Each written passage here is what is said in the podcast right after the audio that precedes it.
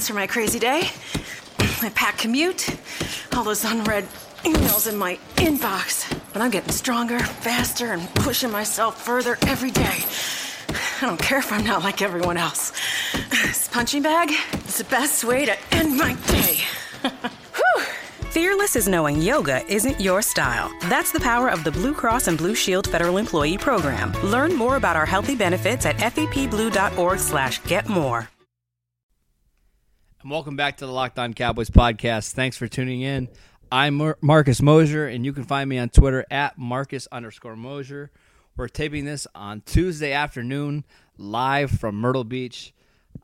We're not in the studio today, so I apologize if you hear some extra background noise or the ice cream truck going off in the background or people slamming doors because we're doing this in my hotel room. But I wanted to bring you guys the latest news at a Cowboy camp and with the team's first preseason game just two days away. Wanted to talk about some of the notes that I've gathered from a few different people that have been at Cowboys camp over the last uh, few weeks. Last night, uh, I had a friend who works in the NFL who has been at Cowboys camp. He actually texted me some of his notes from camp, and I want to go ahead and share them with you today. So I've got eight notes. I posted these on Twitter, so you can go look at on Twitter at Marcus underscore Mosher to see some of these notes. But we're gonna kind of talk about some of them on the podcast today.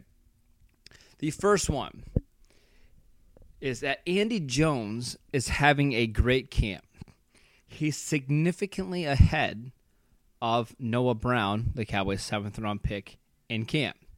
Now, I don't think that's that surprising, considering a few different factors. Considering that Andy Jones is the guy that was on the Cowboys practice squad all last season. We talked about him on this podcast before about how he has had a good camp so far. He's been beating some of those other younger corners, such as uh, Chidobe Awuzie and uh, Marquez White and Leon McFadden. He's kind of had his way with those guys. The other thing is Noah Brown, and when Cowboys drafted Noah Brown, they, they knew from the get go that this was a guy that was going to take some time to develop in the NFL.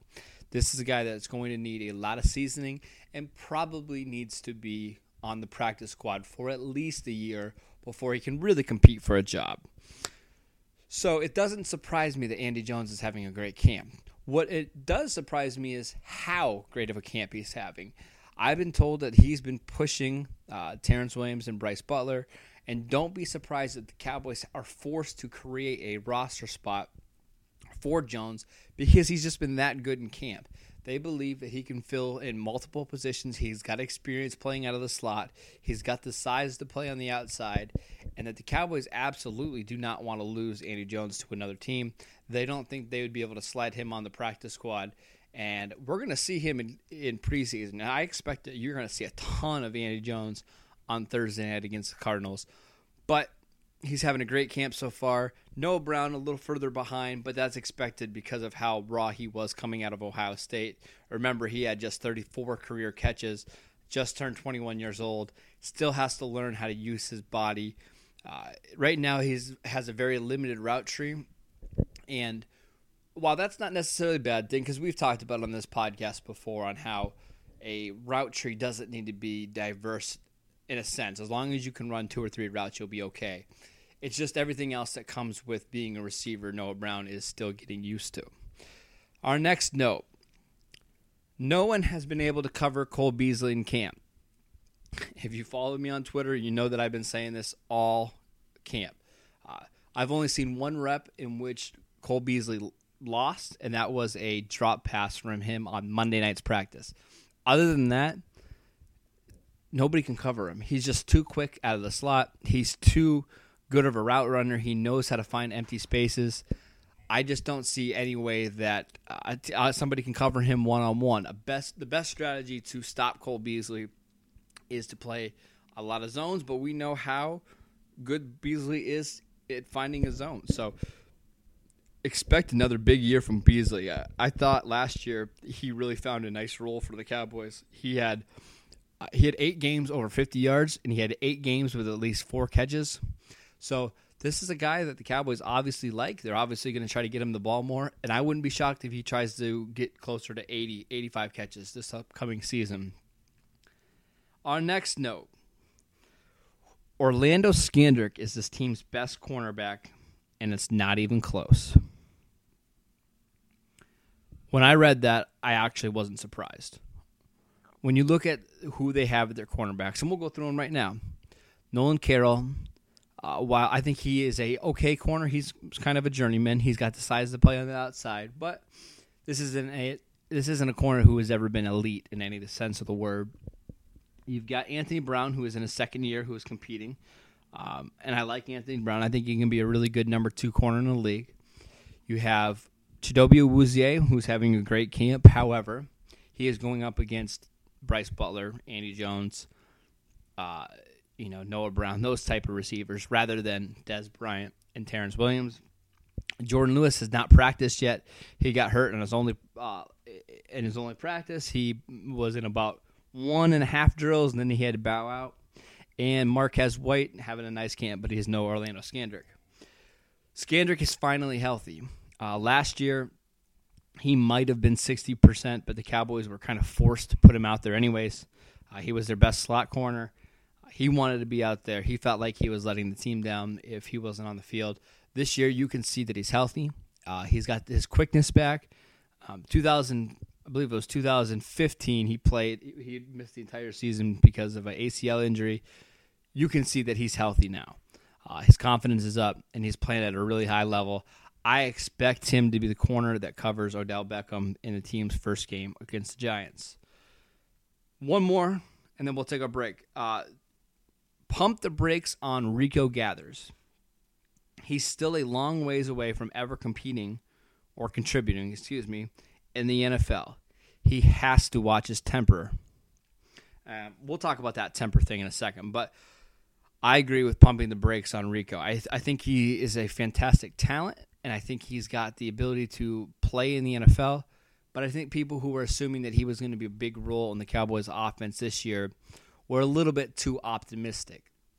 This is a guy that is still learning how to play the position, and there are players ahead of him that are just better. Jason Witten is obviously going to play about 99% of the snaps for the Cowboys. If James Hanna is healthy, he's probably the team's second tight end, as he has the versatility to be a blocker, a receiver. He can play H-back, fullback. He can play inline. He can play out of the slot. They like Hanna as that number two tight end.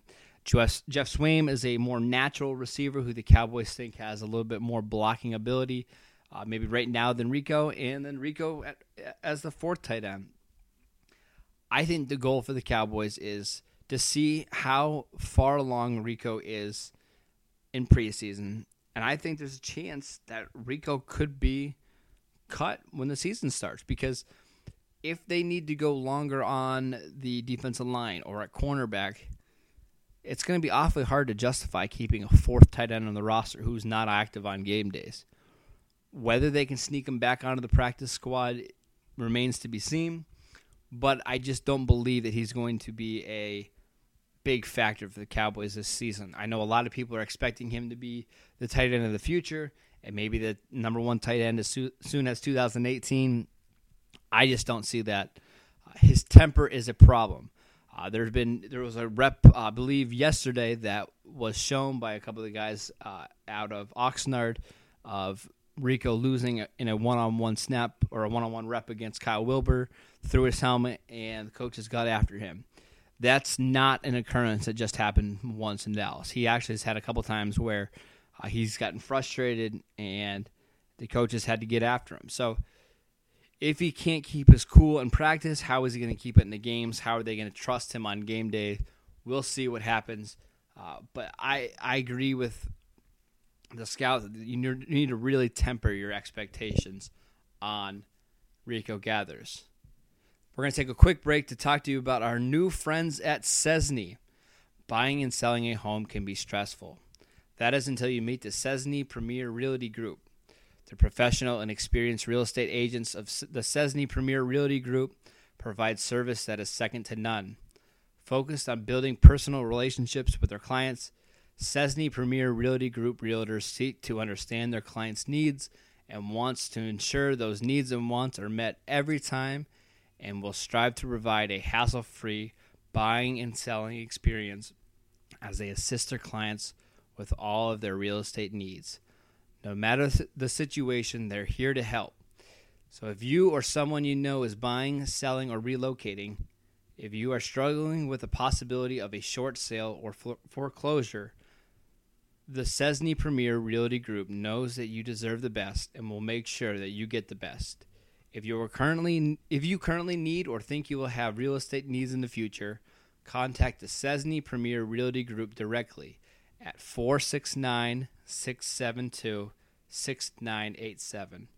That's 469 672 6987. You can also visit their website at www.yourdfwhomesolution.com. All right, let's get back into the notes from the scout. Next one Brice Butler is having a nice camp. Feels more comfortable in the offense. A much improved route runner. This one is absolutely true. Uh, Butler has had a great camp so far. Very few mental mistakes, um, very few drops, playing like the talent that he is. I remember this is one probably the fastest guy in the roster. Um, however, I'm just not that optimistic that this is a guy that is going to break out at the age of 27 in his fifth year in the NFL. While Butler is always he's always been this freakish talent I want to remind you that he's never had a 400 yard receiving season in his NFL or college career. He played four years in college, three at USC, one at San Diego State, and then I believe three years in Oakland and two years in Dallas, and this will be his sixth year in the NFL. He's never had a 400 yard receiving season. He's only had 12 career touchdowns in his last, I believe, nine seasons in the NFL maybe it's clicked for Butler. Maybe everything is going to be fine, and maybe he's going to push Terrance Williams for snaps. I'm just not optimistic that that's going to happen this year. It, just it just doesn't seem like it seems like we should already have seen his breakout season by now. If, if he hasn't broken out um, by his fifth season in the NFL, then we're probably not going to see it. Next one's a real short one. Rod Smith is the team's third running back, no doubt about it. Uh, you see it every time in practice. Rod Smith is running ahead of Alfred Morris in drills. And a lot of that is because of his versatility. They love that Rod Smith can play special teams. Alfred Morris cannot. They love that uh, Rod Smith can catch the ball out of the backfield. Alfred Morris cannot. They love that he can block. Alfred Morris cannot. So you're seeing that Rod Smith, a younger, cheaper version uh, of or just a better version of Alfred Morris at this point in his career, is probably going to team be the team's third running back. If Ezekiel Elliott gets suspended for two, three, four games, I suspect the Cowboys keep Morris on the active roster and then cut him as soon as Elliott is reinstated. But I'm excited to see what Rod Smith can do. I think you'll see a ton of him in the preseason. You'll probably also see a bunch of Ronnie Hillman. So for you, DFS players out there, make sure that you take a look at Ronnie Hillman and Rod Smith. Last two. Ezekiel Elliott has put his head down and worked hard in every practice. Haven't heard a peep from him. He's focused, as he should be. With all the off field stuff that's going on right now, the best thing for Elliott is just to keep his mouth shut, practice, and don't say a word. Um, I don't think anybody's ever questioned Zeke's ability to play on the field or his practice habits. He's not he's not a guy that you have to worry about when he's on the field. That's whenever he's out of practice and out of the facility is when you worry about Zeke. But it's encouraging to hear that Zeke's ready for the season. From what I've told, he's in even better shape. He's more prepared for this season. And as soon as he gets into the game, Cowboys are prepared to give him 25, 30 touches per game. And our last one uh, is about the Cowboys' new right tackle, La'el Collins. La'el Collins will likely play a lot in preseason, has to use his feet better to compensate for his shorter arms. Now, Collins hasn't been challenged in practice too often, partly because most of his snaps have come against Taco Charlton and he's buried Taco every single time. However, there's still a lot that needs to be cleaned up for Collins, and that's to be expected. This is a guy that hasn't played college or hasn't played tackle since college, um, and is adjusting to a new spot. So I don't I don't think there's any reason to worry about Collins. I think ultimately the Cowboys are going to get him ready to go. Uh, I think he's going to have to learn how to play with better technique and better control. However, his he, he, I think he has a, a, great chance to be a much better player uh, against the run than Doug Free. I mean, this is a guy that his physicality and toughness and his mean streak are going to allow him to bury defensive linemen pretty regularly in the NFL. So, uh, with Collins, I'm kind of preaching patience. Don't stress out about how he looks in the first four games. It might be a struggle. You might panic. You might want them to go out and tackle or move Chaz Green back to that spot. I think in the long run, by the end of the season, you're going to see that moving Collins to right tackle was the right decision for the Cowboys. That's it for today's show. Make sure you subscribe to the podcast on iTunes. Hit us up with a five star review if you choose. We'll be back tomorrow talking about what to look for in the Cowboys' first preseason game against the Cardinals. Make sure you find us on Twitter at Locked On Cowboys, or you can just tweet at me at Marcus underscore Mosher. I'd love to hear your questions. I'd love to hear your thoughts about uh, the first game, what you're looking for, what you're excited about. Again, I apologize for the sound. I know it's not the greatest. We'll be back in the studio next week talking about the, the practice, games, all that kind of stuff. Thanks for tuning in. We'll see you back here tomorrow.